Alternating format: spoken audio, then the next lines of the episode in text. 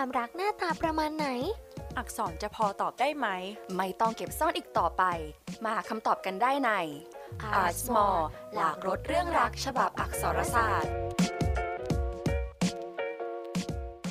สวัสดีค่ะคุณผู้ฟังทุกท่าน วันนี้ก็อยู่กับถาปี 3 เอกภาษาสเปนค่ะ และไข่มุกปี 3 เอกภาษาเอเชียใต้ค่ะ กลับมาอีกครั้งกับ Ask More Podcast นะคะ เป็นไงกันบ้างคุณผู้ชม ผ่านวาเลนไทน์มาสักพักแล้ว ยังเหงากันอยู่หรือเปล่าคะไม่รู้ว่าคุณผู้ฟังของเราเนี่ยเหงาไหมแต่ว่าหมอสองคนของเรายังคงเหงาอยู่เลยเธอ ฉันว่ามันต้องมีอะไรผิดพลาดตรงไหน ไม่เข้าใจเลยสักครั้ง ไอ้ที่เขาทำฉันนั้นก็ทำแล้วไม่เคยสมหวัง หรือเป็นเพราะเพ ราะภูมิศาสตร์หรือเปล่า เออถาจากที่เคยคุยกันไปใน episode ภูมิศาสตร์ที่เขาว่าผังเมืองเนี่ย มันแย่จนทำให้เราเจอกันยากและทำให้มีความรักยากขึ้นตามไปด้วย เออ ใครยังไม่ดูรีบกลับไปดูกันนะคะ เออ แต่ยังไงก็ตามความเหงามาทำได้ทุกอย่างค่ะ มันก่อร่างสร้างตัวเป็นแอปพลิเคชันมากมาย ที่ให้หลาย ๆ คนเนี่ยมาลองรักผ่านอินเทอร์เน็ต ใช่เธอจริงๆคนรอบตัวฉันแบบหลายๆ คนเกือบทุกคนเลยเขาก็เล่น dating app เธอเพื่อนฉันก็เล่น เพื่อนชื่อ เพื่อนชื่อถาโอ้ยชื่อเหมือนกันเลย ว่าไป ยังไงก็ตามค่ะพูดถึง dating app อะค่ะคือไข่มุกมักจะได้ยินมาบ่อยๆ เขาบอกว่าไอความรักในโลกออนไลน์ความรักที่เจอใน dating app เนี่ยมันค่อนข้างฉาบฉวยไม่ยั่งยืน และบางทีนะ อาจจะเรียกว่าเป็นความรักไม่ได้ด้วยซ้ำวายอันนี้เอาจริงๆนะถาก็ ยังไม่รู้เหมือนกัน เพราะว่าเอาจริงคนเรา มันก็มีบางคนที่เขาเล่นแล้วเขาก็ประสบความสำเร็จที่แบบเขาแบบ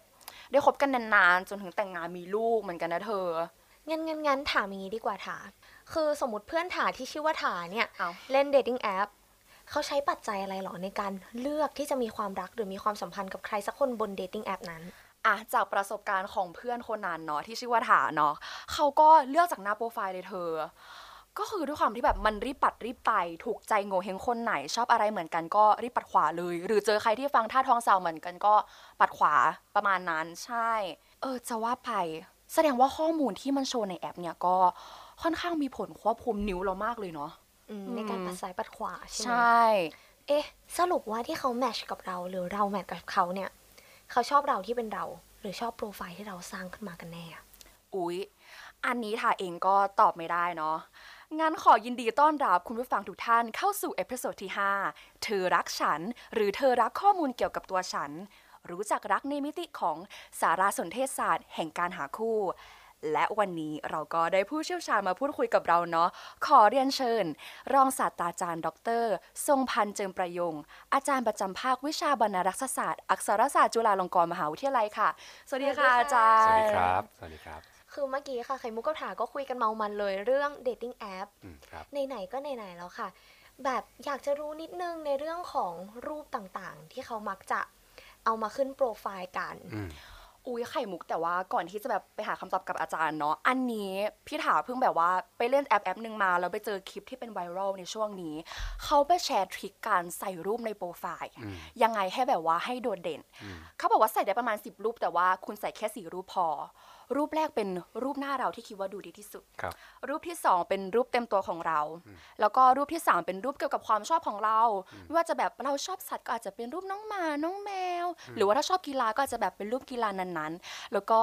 รูปทีสี่4 ก็เป็นอะไรที่ optional นะคะ ก็คือถ้าใครเป็นสาย feel แบบเซ็กซี่เอยใดก็อาจจะเป็นรูปว่าวิวเอยใดเบาๆเนาะอืมเออ ซึ่งซึ่งอาจารย์คิดว่าการเลือกรูปไปไว้หน้าโปรไฟล์ dating app แบบนี้อะค่ะ มันมีผลต่อการ match ของกันและกันไหมคะอืม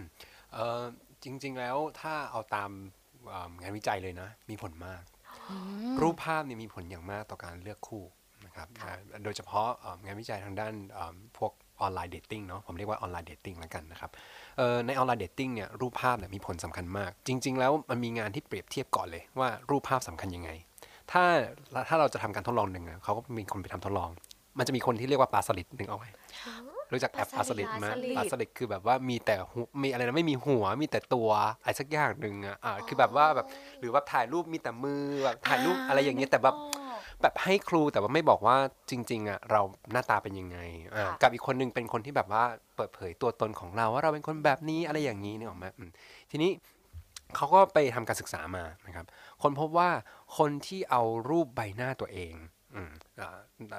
เอาเอาขึ้นโปรไฟล์เนี่ยจะมีโอกาสมากกว่าคนที่เอ่อไม่มีรูปโปรไฟล์เนี่ยถึง 4 เท่า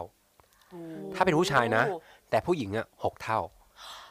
โอ้โหเพราะฉะนั้นเนี่ยแค่รูปอย่างเดียวเนี่ยยังไม่ต้องดูว่ารูปในนั้นเนี่ยเป็นรูปแบบไหนเนี่ยค่ะมันก็มีผลแล้วว่าการที่เราใส่รูปเข้าไปเนี่ยมันอธิบาย ความเป็นตัวเราระดับหนึ่งถูกไหมแต่ว่าทีนี้คำถามต่อมาที่เอ่อทั้งสองทั้งคนถามผมมาว่า เอ๊ะแล้วรูปมันสำคัญมากน้อยแค่ไหนเนี่ยเอ่อการที่มันมีข้อแนะนำเนี่ยแสดงว่าจริง ๆ แล้วมันมีมันเริ่มมีบทเรียนบางอย่าง จากการที่จริง ๆ แล้วแน่นอนรูปสำคัญ แต่คำถามคือรูปแบบไหนสำคัญกว่าเห็นไหมเออเราจะเห็นจะเห็นได้ว่าแอปแอปหนึ่งเนี่ยเขาไม่ได้ให้เราใส่รูปได้เยอะอื มมันจะมีใช่ค่ะ มันจะมีข้อจำนวนจำกัด แล้แล้ววก็ก็ได้แค่สิบรูปเองถูกที่หนูอันเล่นแต่นึกถึงสภาพเราเราก็คงไม่อยากจะไปนั่งเปิดดูรูปใครคนหนึ่งสักแบบเป็นร้อยรูปเนี่ยเพื่อจะมานั่งดูว่าเรารู้จักเธอหรือเปล่า แต่ว่าเอ่อแน่นอนมันมีระยะเวลาที่จำกัด มีสเปซที่จำกัด ประเด็นคือสำคัญคือเราจะเลือกคนคนหนึ่งเนี่ยเราก็ต้องดูว่า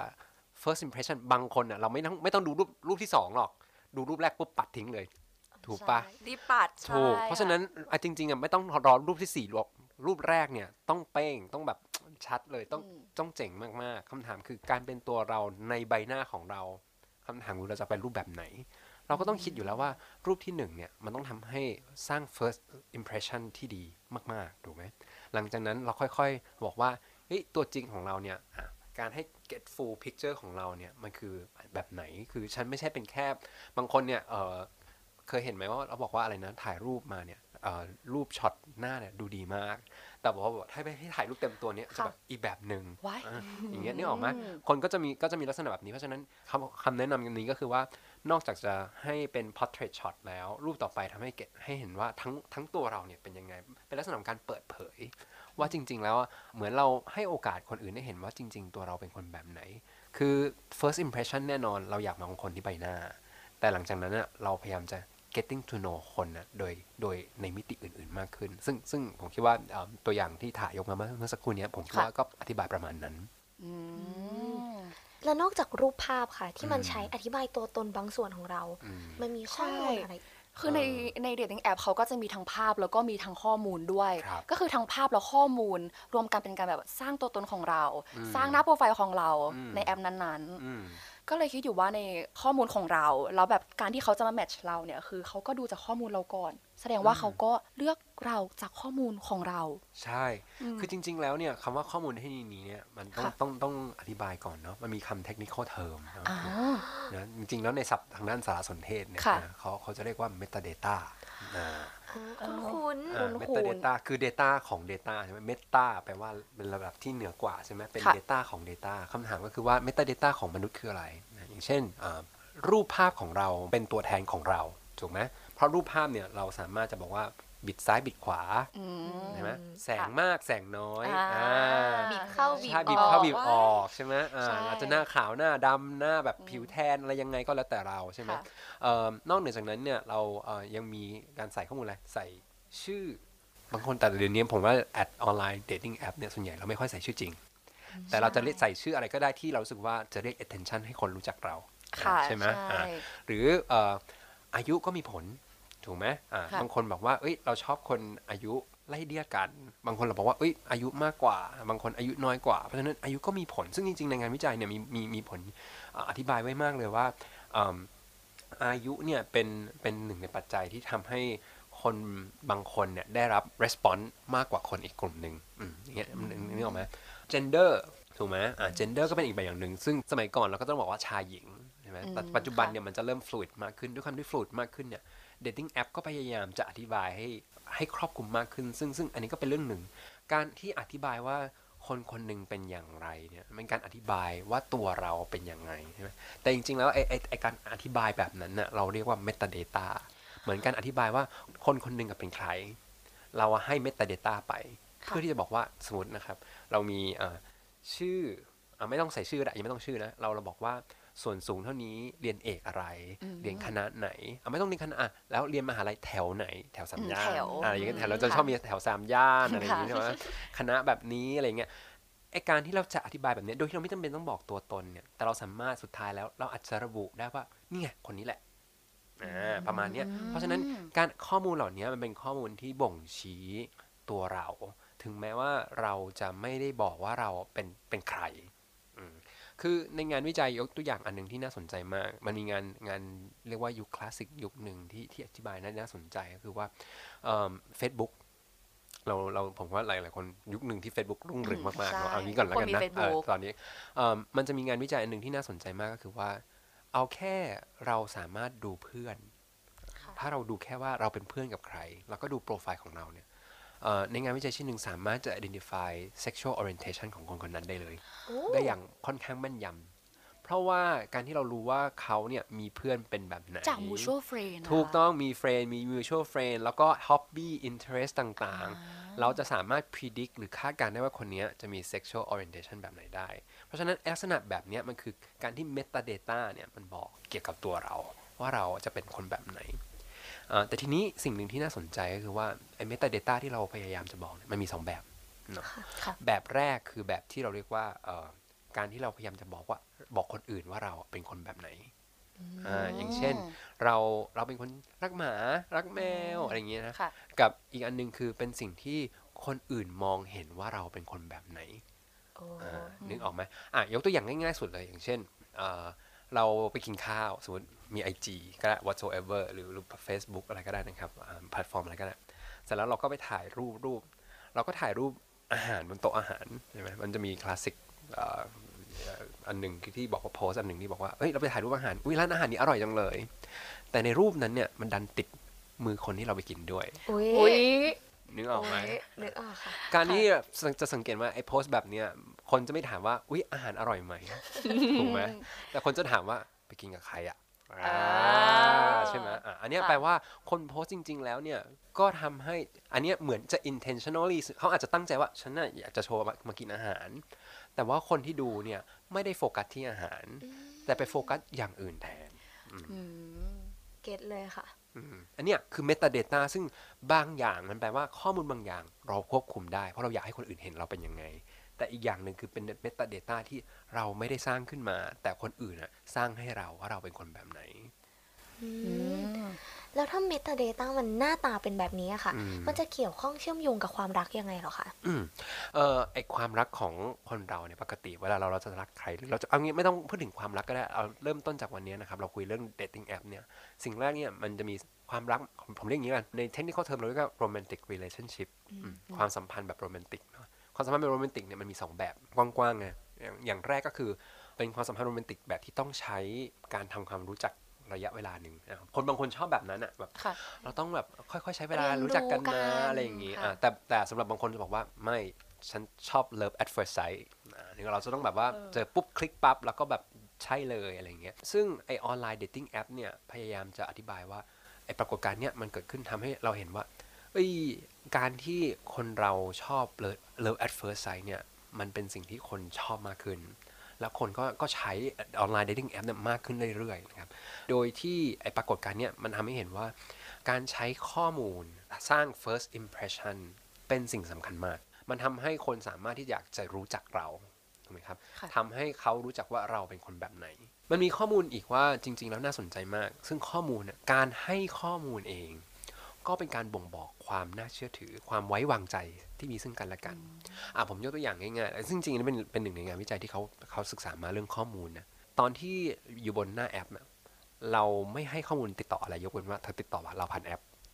ถูกปะใช่ใช่เราจะไม่เราจะไม่มีทางอะอยู่ดีๆจะบอกว่าให้ไลน์ให้ไอกลัจีวอ่ากลัวใช่ไม่ใช่เอาเราต้องไม่ให้ถูกไหมค่ะแต่ว่าถ้าเกิดว่าเราเริ่มคุ้นปุ๊บเริ่มแล้วอะให้ไลน์ให้ไอจีอ่าอาจจะให้ไลน์ให้ไอจีแต่อาจจะแบบ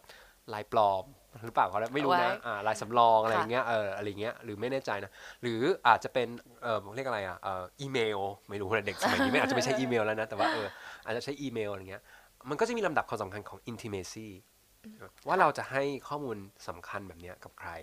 พอเราไว้ใจมากขึ้นปุ๊บเราถึงจะเริ่มให้เบอร์โทรศัพท์ ใช่ไหมอะเริ่มให้เบอร์โทรศัพท์ แล้วพอเริ่มให้เบอร์โทรศัพท์เสร็จปุ๊บเราถึงจะเริ่มให้ที่อยู่ว่าบ้านเราอยู่ไหน เห็นไหมเราจะเริ่มมีความรู้สึกว่าเอิ่มข้อมูลอย่างกรณีนี้เนี่ยนอกเหนือจะเป็นการบ่งบอกตัวแทนของความไว้วางใจแล้วอะ่ะมันยังเป็นตัวบ่งบอกลักษณะของเขาเรียกว่า distance หรือระยะทางที่เราอยากจะให้คนคนนั้นนะอยู่ใกล้เรามากน้อยแค่ไหน ถ้าเราให้ข้อมูลกับคนในลักษณะที่มันลึกมาก intimate มาก ก็แปลว่าเราอะอยากเริ่มอยากให้เขาอะเข้ามาอยู่ใกล้เรามากขึ้น แต่ถ้าเกิดว่าเราให้ข้อมูลที่แบบอืมห่างๆกันอะเธอเอา ไลน์ก็ได้เออไอจีก็สำหรับคนทั่วไป แต่ถ้าเกิดแบบวงเขียวใช่ไหมวงเขียวเพื่อนสนิทวงเขียวอะวงเขียวใช่เพื่อนสนิทอย่างเงี้ยอะเราก็จะรู้สึกว่าการเป็นวงเขียวเนี่ยเราเริ่มมี distance อย่างหนึ่งที่เราเป็นคนสำคัญของเขาอืมจะเห็นได้ว่าไอ้ข้อมูลต่างๆ ที่เราพยายาม จริง ๆ ความสัมพันธ์ต่าง ๆ ที่เราบอกว่ามันคือความสัมพันธ์น่ะณปัจจุบันน่ะมันคือการจัดการข้อมูล เพื่อทำรักษาความสัมพันธ์ของเรา ไม่ได้เป็นการจัดการความสัมพันธ์เพอร์เซซะทีเดียว คืออะสมมติยกตัวอย่างง่าย ๆ คือ ถ้าเราไม่รู้จักการเล่นวงเขียว เราก็จะทีทุกคนที่รู้จักเราว่าคือเป็นคนเป็นเพื่อนเท่ากันทั้งหมด แต่เท่ากับต่อไปปุ๊บเราบอกว่า เราจะมีคนที่ special จริง ๆ แปลว่าคุณก็ต้องมีความรู้เรื่องการจัดการข้อมูลระดับหนึ่งว่า การที่เราจะต้องแชร์อะไรระดับไหนให้กับคนแบบไหนเนี่ยเราต้องเลือกและเลือกยังไง เพราะฉะนั้นอันนี้เป็นเรื่องสำคัญว่าเราจะจัดการข้อมูลยังไงเนี่ยมันเป็นเรื่องของการจัดการความสัมพันธ์อย่างหนึ่งเลย เมื่อกี้เนาะเราก็ได้พูดกันถึงแบบว่าข้อมูลของทั้งของเราและทั้งของคนอื่นครับที่มองเราเนาะครับเอาจริงค่ะอาจารย์อยากให้ลองพูดถึงปรากฏการณ์ของการเล่น dating app จากการที่เป็นพ่อสื่อแม่สื่อบุคคล personal ครับไปสู่การหาคู่ออนไลน์อืมอันนี้คือมันเป็นมายังไงหรือว่าแบบมันมีความน่าสนใจอ่ายังไงครับคือต้องคิดก่อนเนาะงาน online dating app เนี่ยมันเริ่มมาในประมาณยุค 90 จริงๆยุคอืมจริง ๆ มันก่อนน่าจะเป็นแบบเออพวกคุณน่าจะแบบเพิ่งจะแบบเบบี้เป็น baby อยู่ กันอยู่เลยอะไรเงี้ยอืม90จริง ๆ มันมีมันมีงานที่น่าสนใจตั้งแต่ต้องต้องคิดอย่างนี้ก่อนนะโรแมนติก relationship ในออนไลน์เนี่ยมันเกิดขึ้นจริง ๆ ไม่ได้จำเป็นต้องอยู่ในรูปฟอร์มของ online dating หรอกเอาง่ายๆตอนเนี้ยผมคิดว่าอย่างพวกเราพวก online game อะ ค่ะคนก็ปิ๊งกันได้เพราะ online game ใช่ไหมใช่มีมีเยอะเหมือนกันเธอใช่ไหมใช่ใช่ไหมอ่าแต่นึกสมัยก่อนเนี่ยมันไม่มีแต่ก่อนมันเป็น chat room ปกติทั่วไปแบบค่ะเขาเรียกว่าอะไรอะมันมี open chat ที่เข้าไปในกลุ่มแล้วก็ไปคุยกันอะไรเงี้ย ซึ่งมันก็มีหรือเป็นพวกแบบเว็บบอร์ดคนพบรักในพันทิปอะไรอย่างเงี้ยพันทิปก็จะมีเคยได้ยินไหมอะพบรักในพันเคยได้ยินค่ะทิปอะไรอย่างเงี้ยใช่มันก็มีคือถามว่ามันมีเพียงแต่ว่ามันไม่ได้ถูกไอ้พวกแพลตฟอร์มเหล่านั้นมันไม่ถูกสร้างขึ้นมาเพื่อสสำหรับโรแมนติก r e l a t i o n s h i p โดยเฉพาะค่ะ ทีนี้ประเด็นก็คือว่าคนเนี่ยพอมองเห็นว่าเฮ้ยจริง ๆ แล้วไอ้ความสัมพันธ์บนออนไลน์ มันสามารถจะทำให้มันเกิดขึ้นจริงได้ แล้วมันเคยเห็นเคสหลาย ๆ คน เพราะฉะนั้นจากปรากฏการณ์ของการที่แต่ก่อนเนี่ยเราต้องใช้พ่อสื่อแม่สื่อคำว่าพ่อสื่อแม่สื่อของเราบางผมว่าสมัยก่อนก็คือ อย่างเช่น พ่อแม่แนะนำให้เป็นเพื่อนของเพื่อนอ่าเป็นเพื่อนของเพื่อน หรือเพื่อนของเราเองเป็นเพื่อนกันเองอะไรเงี้ยหรือว่าเป็นคนเป็นคนที่รู้จักเป็นคนอยู่ในชมรมเดียวกันอะไรเงี้ยค่ะแต่ว่าสิ่งที่มันเป็นข้อจำกัด ของการที่เรามี relationship แบบฟิสิกอลก็คืออย่างที่หนึ่งเลยคือ เรามีตัวเลือกน้อยค่ะใช่แบบวงมันแบบว่าถูกแคไหมบแค่นี้ใช่ไหมอะค่ะจริง ๆ แล้ว อันนี้อันนี้เป็นอันนี้ผมพูดในในลักษณะของที่เป็นงานวิจัยจริง ๆ เลยเขาบอกว่า เราอยากจะได้ตัวเลือกเยอะ ผมคิดว่ายิ่งในยุคหลังๆ เราชอบ สภาพแวดล้อมที่มันมีตัวเลือกเยอะ ใช่ใช่ไหมค่ะยิ่งเรามีตัวเลือกเยอะแปลว่าเรามีอำนาจในการที่เราจะควบคุมว่า เราจะเลือกค่าชอบใครไม่ชอบใครใช่ไหมแต่ถ้าเกิดว่าสมมุติว่าเป็นคนที่พ่อแม่แนะนำมา เป็นคนที่เพื่อนแนะนำมาเขาก็อาจจะรู้จักเรา แต่ว่าเขาก็อาจจะไม่รู้จักเราในแง่มุมที่เราอยากจะเป็น เพราะว่าเราไม่ได้บอกทุกอย่างกับเพื่อนกับพ่อแม่ทุกๆเรื่อง เพราะฉะนั้นเนี่ยเราก็อยากจะมีออโตโนมีเราอยากจะมีค่ะลักษณะของการที่เราควบคุมว่าคนที่เราชอบเป็นใคร แล้วเราอยากจะรู้จักด้วยตัวเราเอง เพราะฉะนั้นไอออนไลน์แพลตฟอร์มเหล่านี้มันช่วยทำให้คนรู้สึกได้ว่าเราสามารถควบคุมความรู้สึกของเรา เรารู้จักคนนั้นอยากคุยกับคนนั้นแบบไหน โดยที่เรา first impression เราก็เลือกดีไม่ดีเราก็รับผิดชอบเราเอง อันนี้ผมคิดว่ามันเป็นสิ่งหนึ่งที่ทำให้ปรากฏการณ์ของไอ online dating เนี่ยมันถึงมีความน่าสนใจมากขึ้น ประการที่สองที่ผมคิดว่าน่าสนใจก็คือว่าสมัยก่อนเนี่ยการ dating แบบดั้งเดิมมันมันใช้ physical แปลว่าถ้าถ้าเราไม่เจอคือเราต้องมาเจอตัวกัน คือมันไม่มีทางที่อะมันก็อาจจะเป็นไปได้ที่แบบเขียนจดหมายรัก โดยแต่ว่าโดยจดหมายรักโดยที่เราไม่รู้จักว่าคน คนนั้นคือใครหน้าตาเป็นยังไงเงี้ยอาจจะมีนะแบบลุงหนวด พวกคุณอาจจะไม่รู้จักนะลุงหนวดแบบมาลายไทยรัฐเป็นคอลัมน์ที่แบบว่ามาหาคู่บนหน้าหนังสือพิมพ์อะไรเงี้ยอ้าวไม่แน่เคยใจได้ยินเคยได้ยินปแบบว่าณประกาศหาคู่บนหนังสือพิมพ์เลยว่าแบบเป็นคนอย่างนี้อย่างนี้ต้องคันคนแบบนี้แบบนี้อ่าใช่อ่าใช่แต่ว่าโดยปกติก็คือว่าสุดท้ายเขาก็ฆ่าตาอยู่ดีอะนึกออกไหมอ่าก็คือเป็นรูปแล้วก็ฆ่าตาแล้วเราก็ไม่รู้ว่าคนนี้มีอยู่จริงหรือเปล่าอะไรเงี้ยแต่ว่าโดยพื้นฐานก็คือว่ายังไงก็ตามเนี่ย สุดท้ายอะโดยส่วนใหญ่ของการทำ physical dating ก็คือว่าเราต้องมาเจอกันตัวต่อตัว ประเด็นก็คือว่าเราเราการมาเจอตัวต่อตัวเนี่ยมันมีโอกาสที่หนึ่งเราไม่ชอบคนเราไม่ชอบเขาถูกไหมหรือเรามาเจอเขาแล้วเรารู้สึกว่าเราไม่ปลอดภัยอะใช่ไหมคือบางทีเราแบบเออเรียกก็อยากเจอนะ แต่แบบอืมถ้าเราได้คุยกันก่อนแบบเออค่ะสมมติคุยโทรศัพท์คุณซะก่อนหรือว่าอะไรเงี้ยคือในยุคปัจจุบันเราไลน์คุยกันก่อนรู้จักตัวก่อน แต่ว่าถ้าเกิดว่ามันไม่มีอินเทอร์เน็ตอะแปลว่าเราต้องเจอตัวต่อตัว safety ระดับของความ safety อะมันเราเออก็จะรู้สึกว่าทำไมเราต้องเจอกันครั้งแรกอืมแล้วถ้าเกิดว่าเราไม่ชอบเขาขึ้นมาหรือเขาไม่ชอบเราขึ้นมา มันจะเกิดอะไรขึ้น awkward หรือเปล่า มันจะรู้สึกอืมเพราะฉะนั้นไอสถานการณ์แบบเนี้ยมันทำให้ไอ online dating อะมันเกิดขึ้นมากขึ้นเรื่อยๆ เพราะว่าคนจะรู้สึกว่ามัน safe มากกว่า เราสามารถที่จะควบคุมสถานการณ์อะไรต่างๆ ได้มากกว่านะครับก็ผมคิดว่าอันหลังๆที่น่าสนใจมากขึ้นก็คือ เรื่องของจริง ๆ มันเป็น feature แล้วล่ะนะก็คืออย่างเช่นหลังๆ พวกที่เรารู้จักกันอย่างพวก Tinder อะไรพวกเนี้ยครับ มันจะเริ่มมีพวกอัลกอริทึมในการช่วย matchอ่านี่ออกมามันจะมีใช่อัลกอริทึมใช่ในการช่วย match ซึ่งไอ้อัลกอริทึมในการช่วย match ของพวก online platform เหล่านี้มันก็เกิดขึ้นจากการที่ข้อมูลที่เราให้ไป แปลว่าถ้าเราเป็นคนให้ข้อมูลกับแอปมาก โอกาสที่แอปจะช่วยเอาโปรไฟล์เราอะไป match กับคนอื่นอะมันมีเยอะมากกว่า เห็นไหมค่ะแต่ถ้าเกิดเราให้ข้อมูลเราน้อยอะแอปก็รู้จักเราน้อย เขาก็จะไป match กับเราได้ แต่ก็โอกาสที่มันจะ match ในประเด็นอื่นแล้วก็ไม่เยอะ แต่ถ้าเกิดแบบโอ้โหเราให้ไปหมดเลยนะเอ่ออาชีพอะไร hobby ของเราทำอะไรนะครับ เป็นคนแบบไหนอะไรอย่างเงี้ย มันก็จะพยายามจะ match มันจะมีหลาย ๆ ประเด็นให้เราได้ match มากขึ้นสำหรับคนทำแอป เพราะฉะนั้นคือในกรณีแบบเนี้ยมันก็จะกลายเป็นว่าไอ้ความความนิยมของการใช้ online dating app เนี่ยมันเลยมากขึ้นเรื่อย ๆ เพราะว่ามันเริ่มมี feature มันเริ่มมีความเป็นเกมด้วย นึกออกไหมปัดซ้ายปัดขวาใช่ไหมอะถ้าชอบแล้วก็ปัดซ้ายไม่ชอบปัดขวาอะไรอย่างเงี้ยคือมันมีลักษณะของการเล่นเกมไปในตัว แต่ว่าในเกมนั้นก็มีความเฮ้ยเขาก็ไม่รู้นี่ว่าเราปัดซ้ายปัดขวาเขาใช่ไหมในความแต่ว่าพอถ้าเกิดเราชอบเฮ้ยมันก็ได้อาจจะพัฒนาไปสู่ความสัมพันธ์ที่จริงจังก็ได้อะไรอย่างเงี้ยครับอืมเมื่อกี้อาจารย์พูดถึงเรื่องข้อมูลที่เรายิ่งใส่เยอะเท่าไหร่แบบว่า แอปก็น่าจะรู้จักกับเรามากขึ้น เอาจริงค่ะอาจารย์ มันแอบอันตรายไหมคะ ที่เราอะอ่าให้ข้อมูลไปเยอะแบบในฐานะผู้ใช้เองก็รู้สึกว่าแบบแต่เราก็อยากให้คนอื่นรู้จักเราเยอะๆแต่เราก็แบบอุ้ยให้ข้อมูลไปเยอะจะอันตรายไหมนะอ่าดีครับค่ะดีเออจริง ๆ แล้วเรื่องการให้ข้อมูลมากเกินไปเนี่ยค่ะ เป็นเรื่องอันตรายแน่ๆเนาะ too much information เนี่ยมันยิ่งให้กับคนอื่นเนี่ยมันเป็นเรื่องอันตรายคือ การให้ข้อมูลของคนเหมือนเมื่อกี้ที่ผมบอกอะเราให้ อีเมล ให้เบอร์โทรศัพท์ ให้ที่อยู่บ้านของคนอะให้กับคนที่ระดับไม่เท่ากันอืมเพราะฉะนั้นเนี่ยถึงแม้ว่าเราอยากจะไป online dating เนี่ยเอิ่มแต่ก็ไม่ได้หมายความว่าฉันต้องการจะให้ทุกคนในโลกรับรู้ว่าฉันเป็นคนแบบนี้ เพราะฉะนั้นเนี่ยในแง่หนึ่งเนี่ยเอิ่มโดยวิธีปกติของการบริหารแอปบางแอปที่ดีผมผมมองอย่างนี้แอปบางแอปที่ดีเนี่ยเขาจะเก็บข้อมูลของเราเหมือนว่าถามว่าเราเป็นคนแบบไหน แต่ไม่เปิดเผยในพับลิกแต่เอาข้อมูลนั้นนะเอาไปประมวลผลทีหลัง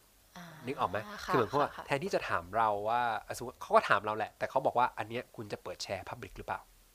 อ่าใช่ มันจะมีฟีเจอร์ที่แบบอะเราใส่ข้อมูลแต่แบบคุณอยากโชว์ข้อมูลนี้ไหมไม่โชว์ก็ได้ ใช่ใช่ใช่ค่ะไอ้อย่างเงี้ยก็ถือว่ามันก็จะช่วยลักษณะคล้ายๆ กับรักษาความปลอดภัยให้กับเรานิดนึงเพราะว่าเราก็มีโอกาสที่จะบอกว่าเราจะควบคุมข้อมูลอันไหนจะแชร์อันไหนจะไม่แชร์ อันนี้ก็ทำให้สร้างความปลอดภัยกับตัวเรา แล้วก็เรารู้สึกว่าเออมั่นใจที่เราจะควบคุมข้อมูลได้มากขึ้น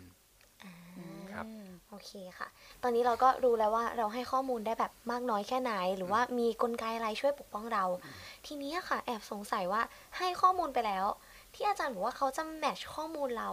กับความชอบที่เหมือนกันกับคนอื่นอะไรอย่างเงี้ยค่ะ เขาทำยังไงเหรอคะคือจริง ๆ แล้วพวกนี้มันเป็นนกลไกของคอมพิวเตอร์เลย ใช้วิธีทาง machine learning เนาะการเรียนรู้ของเครื่องนะครับถ้าเรารู้จัก Chat GPT ตอนนี้ใช่ไหมแล้วก็มันก็คือเป็นผลหนึ่งของการใช้การเรียนรู้ของเครื่องก็คือคอมพิวเตอร์เนี่ยมันพยายามจะใช้ AI แบบนั่นแหละว่าง่ายๆนะคือจริงๆ แล้วเรามักจะบอกว่าคนต้องเหมือนกันเขาถึงจะชอบกันเนาะมีอะไรเหมือนกันเราจะเราจะชอบมีทฤษฎีว่าใช่อุ้ยคนนี้เขาชอบของเหมือนกันเขาเขาต้องเข้ากันได้ดีแน่เลยอย่างเงี้ยค่ะแต่บางทีคนที่ชอบเหมือนกันก็ทะเลาะกันได้จริงเช่นค่ะไปแย่งของในสิ่งที่เรารู้สึกว่าแบบเฮ้ยมันอันนี้ คือบางทีมันไม่ได้หมายความว่าจำเป็นจะต้องชอบในเรื่องเดียวกันเสมอไป หรือบางคนมักจะบอกว่าโอ้ยไม่สิอุ้ยเขาเนี่ยช่างแตกต่างกันจังเหลือเกิน แต่ว่ามันดูเหมาะแมทชกันมากเลยอะไรเงี้ยอืมแต่คำถามคือไอ้แตกแตกต่างต่างกันมากก็ไม่ไหวนะค่ะออกไหมใช่มันก็จะมี conflict เช่นแบบระยะเวลาเออเวลาการทำงานของคนหนึ่งทำงานเช้าคนหนึ่งทำงานกะดึกอย่างเงี้ยมันก็ไม่มีทางเจอกันนะต่างกันเกิน อันนี้ก็ต่างกันเกินถูกไหมล่ะเราก็ไม่ได้อยากคนแบบนั้น เพราะฉะนั้นโดยวิธีคิดก็คือว่า ไอ้คอมพิวเตอร์เนี่ยมันก็พยายามจะรวบรวมข้อมูลเหล่านี้เพื่อมาประมวลว่าคู่ไหนเป็นคู่ที่น่าจะมี potential อืมทีนี้คำว่า potential เนี่ยมันก็เกิดขึ้นจากการทำ researchการทำรีเสิร์ชของเขาเนี่ยก็จะต้องหนึ่งเขาต้องรู้ก่อนว่าการที่คนจะแมทช์กันน่ะส่วนโดยส่วนใหญ่อะมันเกิดขึ้นจากข้อมูลอะไรบ้างอ่ายกตัวอย่างนะครับ มันมีงานวิจัยที่แน่ ๆ เลยที่เคยพูดว่าอะอันนี้ไม่ใช่ stereotype นะ แต่จะเป็นงานวิจัยจริงๆนะครับ พบว่าผู้ชายที่ใส่โปรไฟล์ ว่ามีเงินเยอะเป็นคนรวยอืมโอกาส likely ที่จะได้ match อะเยอะมากกว่าผู้ผู้ชายที่บอกว่าตัวเองได้มีเงินน้อยอะอะไรประมาณอย่างเงี้ยนึกออกไหมเออหรือว่าผู้ชายส่วนใหญ่ก็จะชอบผู้หญิงที่มีข้อมูล ไม่ได้ไม่ได้เกี่ยวกับข้อมูลกับการศึกษาเลยนะ แต่ชอบว่าเขาเป็นคนที่น่าเอ่อผู้หญิงเนี่ยต้องอธิบายว่าเขาเป็นคนเนี่ย attractive แค่ไหน ยิ่งน่ารักมาก ผู้ชายรวยกับผู้หญิงน่ารัก ผู้หญิงที่แบบสวยเซ็กซี่มาก ก็จะแมทชกันได้ง่ายกว่า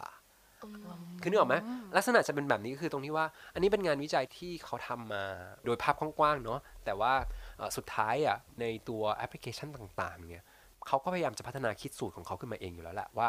ไอคนที่ควรจะ match กันมีใครบ้างเอ่อมันจะ match ในแง่ไหนบ้าง เพราะฉะนั้นเนี่ยบางทีเราจะเริ่มรู้สึกว่า จริง ๆ แล้วไอการ match เนี่ยมันไม่ใช่เป็นเรื่องเฉพาะ match ใน online dating นะ การ match เนี่ยจริง ๆ แล้วอะมันเกิดขึ้นในทุก ๆ บริบท ผมยกตัวอย่างได้อันดับอันดับอันดับแรกก็คือ ในบทในบริบทอื่นอย่างเช่น Facebook หรือ IG ก็ได้ หรือ Twitter ก็ได้ เราเคยสงสัยไหมว่าทำไม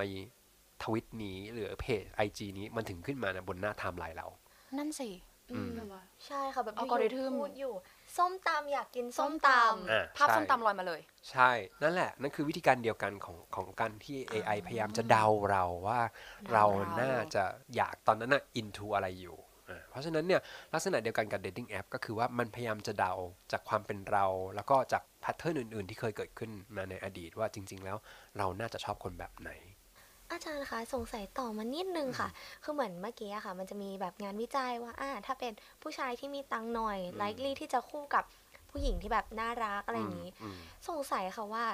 การมี dating app ที่มันมีระบบแบบเนี้ยมันจะยิ่งตอกย้ำแนวคิดบางอย่างไหม เช่น ตอกย้ำ beauty privilege มันอาจจะ ระบบอาจจะยิ่งแบบ match อืมให้คนที่แบบว่าอะสะสวยตาม beauty standard ได้คู่กับคนนี้ก่อนอะไรอย่างเงี้ยค่ะนะอันนี้เป็นประเด็นที่น่าสนใจนะคือจริงๆ ในพื้นฐานของคนที่ทำงานวิจัยเรื่องออนไลน์เดทติ้งอะ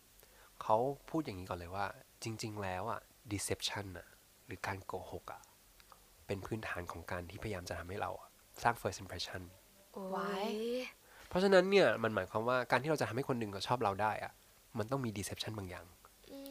อันนี้คือพื้นฐานเลยนะ อันนี้ต้องคิดอย่างนี้ก่อนนะว่า อันนี้ assumption ของงานวิจัยของคนที่ทำงานวิจัยทางด้านนี้นะว่า เพราะอะไรนะเพราะอะไร อันที่หนึ่งต้องคิดก่อนนะ ว่าทุก profile picture ที่เราลงไป มันไม่ได้เป็นรูปแรกที่ที่เมื่อกี้ที่เราบอกว่ารูปแรกเราจะลงรูปอะไรอะค่ะใช้เวลานานมาก ใช่ส่วนตัวก็ใช้เวลานานว่าอุ๊ยมุมไหนเราจะสวยที่สุด ถูกแต่คำถามคือมุมนั้นเป็นมุมเป็นมุมที่บอกตัวเราจริงๆไหมก็ไม่อะไม่บางเนี่ยเพราะฉะนั้นคือมันมีคำหนึ่งที่น่าสนใจมากนะครับ คือคำว่า ideal self อ๋อใช่ไหมค่ะ ideal self ก็คือตัวเราที่เราอยากจะเป็นใช่ไหมเพราะฉะนั้นคนที่อยู่ในแอปเนี่ยมันจะมีลักษณะบางอย่างที่เราพยายามจะเป็นอย่างนั้นเราอยากอยากเราอยากจะหน้าตอบตรงนี้นิดนึง เราอยากจะคิ้วตรงนี้แบบนี้นิดนึงอะกับ true self อะ บางทีมันไม่ได้ไปแมทช์ทีเดียว ซึ่งอันนี้มันเป็นลักษณะอย่างหนึ่งของการให้ข้อมูลออนไลน์ก่อนนะ เพราะฉะนั้นคือไอ้เรื่องของการที่เราจะไปเข้าใจเรื่อง beauty privilege หรือการให้ความสำคัญกับกลุ่มคนบางกลุ่มบางพวก อันนี้มันเป็น social movement ที่มันเกิดขึ้น แต่ถามว่าโดยพื้นฐานของแอปเนี่ยมันช่วยทำให้เราเห็นว่าจริง ๆ แล้วอะ underlying ของเรื่องนี้ทั้งหมดอะมันมองเห็นว่าหนึ่งคนพยายามที่จะ deceive พยายามที่จะบอกคนอื่นว่า ฉันไม่ได้เป็นแบบนี้หรอก แต่ฉันต้องเป็นบางอย่าง และไอเดียไอ้นั่นอะ ideology ของการที่เราอยากจะเป็นอะไอ้นั่นแหละคือมันอธิบายอย่างเช่น ฉันอยากรวย ฉันต้องรวยใช่ไหมฉันต้องสวย ฉันต้องคิ้ว ฉันต้องตะมุตะมิอะไรอย่างเงี้ยนึกออกไหมมันจะมีลักษณะบางอย่างที่ทำให้มันแสดงให้เห็นถึง value บางอย่างนะเพราะฉะนั้นนักวิจัยหลายคนถึงสนใจเรื่องการศึกษาลักษณะของโปรไฟล์ identity ของคนที่อยู่ในออนไลน์เดทติ้งเพราะว่ามันไม่ใช่แค่จะบอกว่า คนทำคนชอบคนอื่นแบบไหนยังไงนะแต่มันสามารถจะอธิบายได้ด้วยว่า จริง ๆ แล้วมันมีคุณค่า หรือ ideology อะไรที่แฝงอยู่อ่าอุดมคติอะไรที่แฝงอยู่ในสังคมในยุคยุคๆนั้นนึกออกไหมในยุคยุคหนึ่งเนี่ยเราอาจจะสมมติว่าเราบอกว่าเนี่ยตอนเนี้ยเราแอปแต่งหน้ามันอาจจะฮิตมากนะ แต่ว่าต่อไปในอนาคตจะบอกว่าเฮ้ยมันต้องหน้าสดเท่านั้นอ่า หน้าสดหน้าสด is real สมมตินะอาจจะเป็นแบบนี้ก็ได้ ต่อไปในอนาคตคือคุณต้องสดนะอันนี้คือผมคิดว่าโดยพื้นฐานมันเป็นกับความเคลื่อนไหวทางสังคมอย่างหนึ่งซึ่งซึ่งมันก็เกิดขึ้นแล้วเดี๋ยวมันก็อาจจะเปลี่ยนไป แต่คำถามก็คือว่าเราทำอะไรได้ไหมก็อาจจะทำได้ แต่สุดท้ายอะมันกลับมาที่ลึกๆเนาะเพราะว่าเวลาเราเล่น online dating app อะมันไม่มีคนอื่นอยู่ มันไม่มี social pressure มันไม่มี peer มันไม่มีคนอื่นอยู่ข้างๆ เราเลือกเขาเราอยากจะกดขวากดซ้าย เป็นเพราะเราตัดสินใจด้วยตัวเราเอง ซึ่งไอการตัดสินใจของเราเนี่ยมันอาจจะมี bias อะไรต่างๆ ที่เราสะสมไว้ ซึ่งอันเนี้ยเราควบคุมไม่ได้อยู่แล้วเนี่ย แต่มันสะท้อนออกมาให้เห็นจากการที่เราแค่กดซ้ายกดขวาก็พอแล้ว อันนี้ก็เห็นแล้วอืมส่วนหนึ่งมันทำให้เราแบบเข้าใจตัวเองได้มากขึ้นเหมือนกันนะคะ จริง จริง ๆ แล้วผมคิดว่าเอ่ออันหนึ่งที่น่าสนใจสำหรับพวก online dating app ก็คือว่าถ้าเราไปดู history สมมติถ้าเกิดมันมี history ในแอปนะ เราอาจจะสามารถเห็น pattern อะไรบางอย่างของคนที่เราชอบอืม หรือเป็น type ทรงเดียวกันคนมักจะบอกว่าคล้ยๆบางทีแบบว่าเอ้ยเธอมีสเปคไหมเธอมีคนที่ชอบแบบไหนไหมอะไรเงี้ยบางคนบอกไม่ฉันไม่มีหรอกไม่มีสเปคเลย แต่พอไปดู history สิโอ้โหเพียบเลยคุณมา pattern เดียวกันหมดเลยหน้าหน้าตี๋เหมือนเดิมเกาหลีเลยทรงอะไรอย่างเงี้ยโอปป้ามาเลยอะไรเงี้ยหรือบางคนแบบว่าเฮ้ยดูที่แบบว่าแบบดูแต่งตัวดีเนี้ยบเนี้ยบเนี้ยบเนี้ยบเนี้ยบเนี้ยบเนี้ยบหมดเลยอะไรเงี้ยคือคือการดู history บางที นี่ไงมันนี่คือการดู history คือการดูตัวข้อมูล metadata ไงอืมอันนี้คือจริง ๆ แล้วมันไม่ได้ดูแค่ตัว metadata แต่ดู เขาเรียกสิ่งหนึ่งคือ behavior ของเราเนี่ย action ของเราเนี่ยมันไม่ได้ผ่านการที่เราต้องไปทักเขานะแค่เรากดปัดซ้ายปัดขวาเราก็รู้แล้วว่าเราเนี่ยมีพฤติกรรมยังไง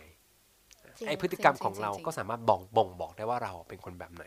ซึ่งมันถึงบอกไงว่าบางทีเนี่ยพวกเจ้าของแอปต่างๆเหล่าเนี้ยรู้จักตัวเรามากกว่าเรารู้จักตัวเราเองซะอีกอืมเหมือน dating app พวกนี้เป็นเขาเรียกว่าอะไรเป็น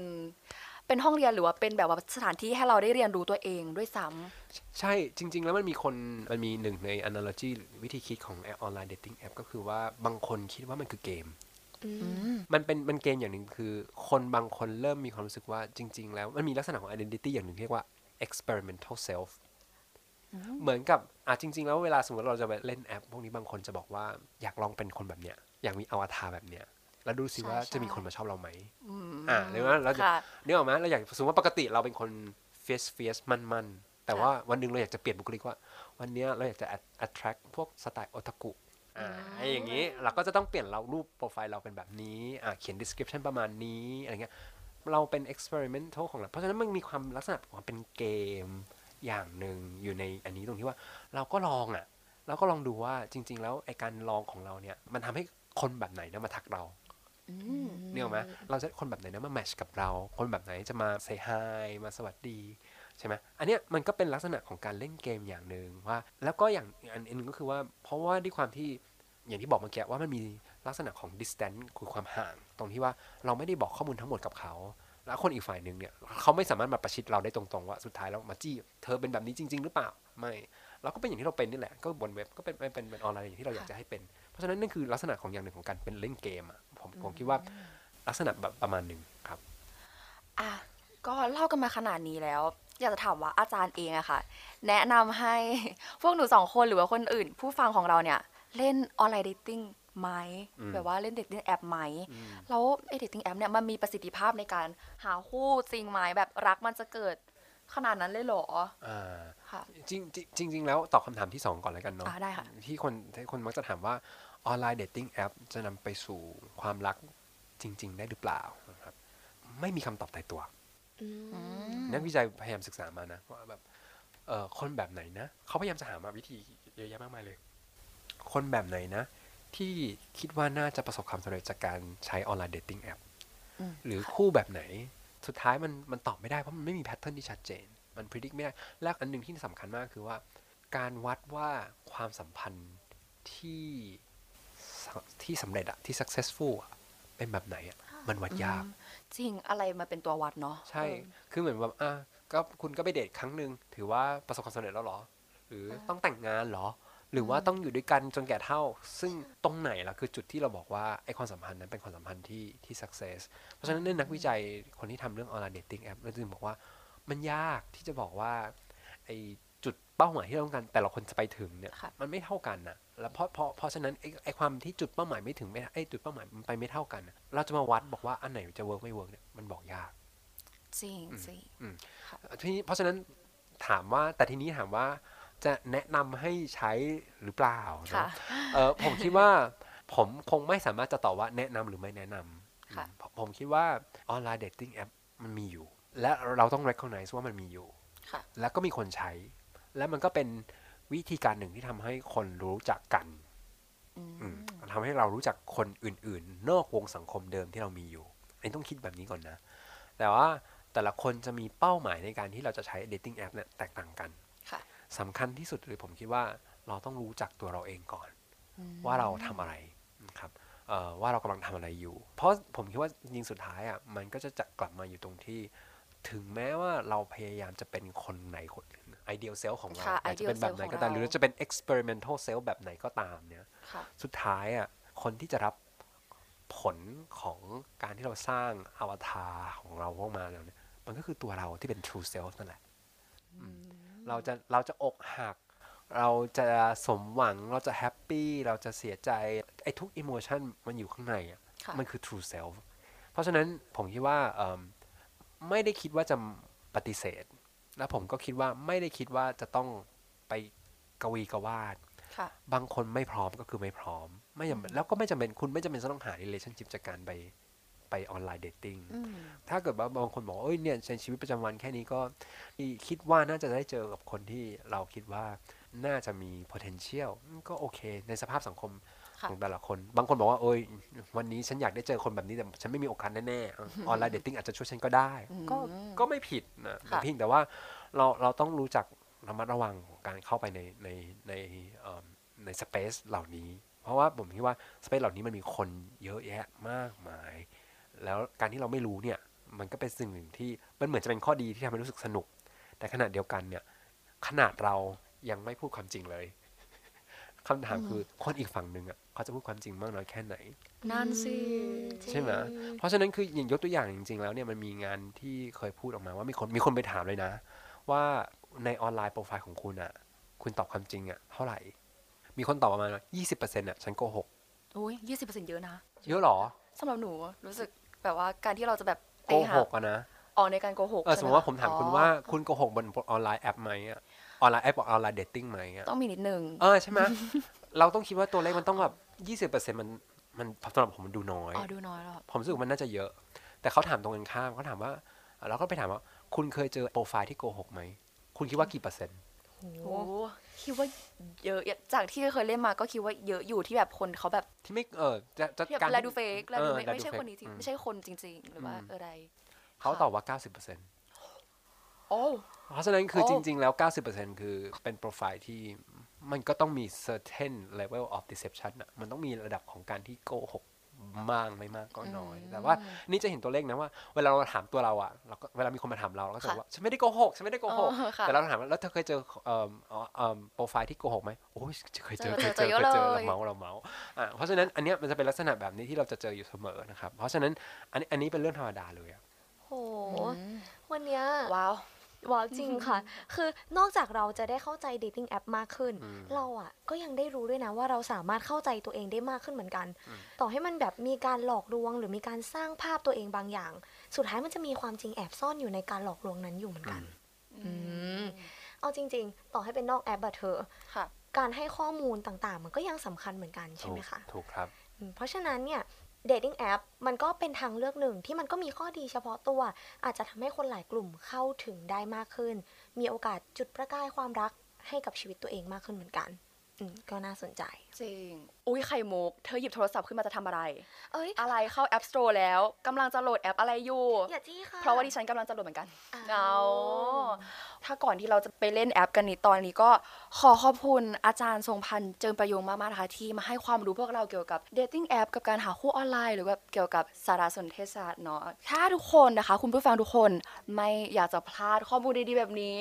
แบบว่าเนื้อหากลมๆแบบนี้ก็ติดตามกันได้ใน episode ถัดไปเนาะทุกๆวันอังคารหนึ่งทุ่มตรงทาง Spotify Apple Podcast และ YouTube เนาะเอออาจารย์คะเดี๋ยวเราก็ลากันไปโหลดแอปพร้อมกันเลยดีไหมคะได้ครับว้ายผมโอเคทางตอนนี้พวกเราขอตัวลาไปก่อน สวัสดีค่ะ